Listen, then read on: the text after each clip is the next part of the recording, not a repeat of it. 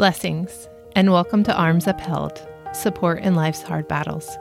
I'm Lynn Pierce, and I'm here to hold up your arms with encouragement, something to think on, and a prayer to focus on the one who holds all things together while you continue to fight the battles in your life. In the midst of battle, life can feel overwhelming, challenging, or beyond. I don't know what God has called you to do, what battlefield you are walking through but at times you may find yourself feeling this way. I want you to know that even though your battle likely looks different than mine, I'm here to support you. I want to stand with you until the breakthrough happens and you can see the victory materialize.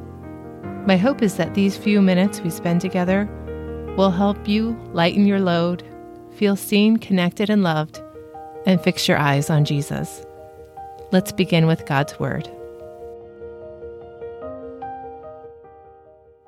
But the angel of the Lord told Elijah, who was from Tishbe, Go and confront the messengers of the king of Samaria and ask them, Is there no God in Israel? Why are you going to Beelzebub, the god of Ekron, to ask whether the king will recover? 2 Kings 1 3. Again, we're using the New Living Translation today. We pick up with Elijah today as we step over into 2 Kings. The setting has changed a bit. Ahab has died, and his son, Ahaziah, is now king. With parents like Ahab and Jezebel, you can guess what his character is like. We learn from the last verses in 1 Kings that Ahaziah did evil in the Lord's sight, served and worshipped Baal, and provoked the anger of the Lord. 2 Kings opens with Ahaziah falling through the lattice work of an upper room of his palace. He is seriously injured and wants to know if he will survive. So he sends his messengers on a quest to find out. They are to seek Beelzebub, the god of Ekron. But the Lord has other plans. In verse 3, which we opened with, God once again calls on Elijah to speak his truth to the king. Verse 4 continues Now, therefore, this is what the Lord says You will never leave the bed you are lying on. You will surely die. So Elijah went to deliver the message. The fate of the king is sealed. Ahaziah is facing the consequences of his choices. Even as he's lying in bed, gravely injured, he does not call on God. He seeks out Beelzebub, even this can be an opportunity for God to get the attention of the king and his people. Again, the Lord calls Elijah into action. Ahaziah knows Elijah by the men's description and seeks to arrest him. Perhaps he isn't too happy with the verdict given by God. Elijah may have been tempted to say an earlier version of, Don't shoot the messenger, but God's got it under his control as we see in verses 9 through 12. Ahaziah sends a captain of 50 men to arrest Elijah, who is sitting on top of a hill. God's judgment descends from heaven as fire that destroys them all. Then it all happens again a second time. Verses 13 to 15 describe the third attempt. Once more, the king sent a third captain with 50 men. But this time, the captain went up the hill and fell to his knees before Elijah. He pleaded with him, Oh, man of God, please spare my life and the lives of these your fifty servants.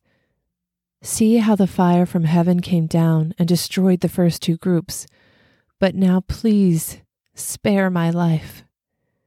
Then the angel of the Lord said to Elijah, Go down with him and don't be afraid of him. So Elijah got up and went with him to the king. What dispels God's judgment? Humility and reverence. This captain respected the Lord and Elijah, and he cared about the lives of his men. This is a man God can work with. This is Elijah's safe passage through enemy territory. Elijah is able to speak God's message to Ahaziah, and verse 17 tells us Ahaziah died just as the Lord had promised. This is one of the last accounts of Elijah, and the next week or two will wrap up his life in a unique way.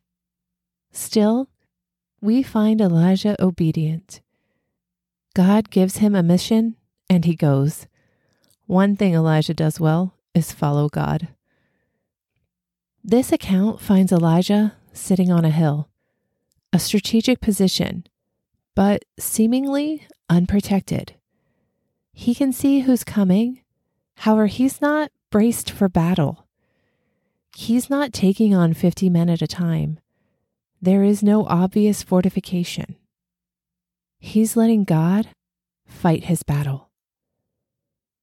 I'm sure he's not eager to face Ahaziah any more than he was to face Ahab or Jezebel. But he's still here. He's sitting on a hill doing what God calls him to. He's letting God show his might. Once again, he is witness to the consuming power of fire from heaven. Yet, Elijah remains open to the Lord's prompting as the situation changes. With the third captain, a new situation is presented. A safe passage opens. The Lord knows Elijah's fears and speaks to them directly. He tells Elijah to not be afraid. God's still holding his hand. When we move in God's will, it is the safest place, even if we are walking into enemy territory. As we listen closely to the Spirit and are open to his promptings, we are able to discern when we need to wait and when he's asking us to move. It makes no difference what the enemy has planned. If God directs our steps, he makes a way. Isaiah 54 17 reminds us that when we walk with God, no weapon turned against us will succeed. God is greater than any scheme, any dark valley, and any fear. Only through humility and reverence can we approach God with a spirit worthy of Him. As we live in this place of surrender, His hand feels more steady in ours. Or rather, our hands more confidently reach out to take His. His hand is always unwavering, always mighty and always full of compassion. In this clasping of hands, fear is eradicated. Grasp the hand of Jesus and listen. Is it time to sit on the hill? Or is it time to move? Let's pray. Heavenly Father, we fall to our knees before you. We surrender our agendas and humbly worship you. Our lives are precious to us, just as they are precious to you. Thank you for the promise of your hand that is always extended to us. You will never leave us. Thank you for fighting the battles. We honor your power and your strength. Speak to our spirits. Be with us as we wait for your word to move. There is obedience in the waiting as well. As we face situations we never imagined we would, we cling to your hand. Speak to our fears. Dissolve them as our confidence in you overshadows them. To you be the glory. In the name of Jesus. Amen. Thank you for spending a few minutes with me. Your time is precious, and I appreciate it. We're going to be hanging with Elijah this summer and seeing how his journey can help us reflect and grow stronger in our faith as we continue to fight our hard battles. I hope you will stick around to hear more. If you'd like to read on your own, Elijah's account begins in 1 Kings 17 and continues through 2 Kings 2. I'd also like to invite you to check out my recently launched website at hlynnpierce.com. It's one more way I can connect with you. You can claim a copy of my prayer victory for free by subscribing to my twice monthly encouraging email called A Taste of Tranquility. This is to help you step from the swirling winds of life's storms into the eye for a moment and refocus on our anchor, Jesus. I hope to see you there. As always, your battle may look different than mine, but let's stand together. I'll keep your arms upheld until victory is real in your life. Remember, God is for you, and so am I.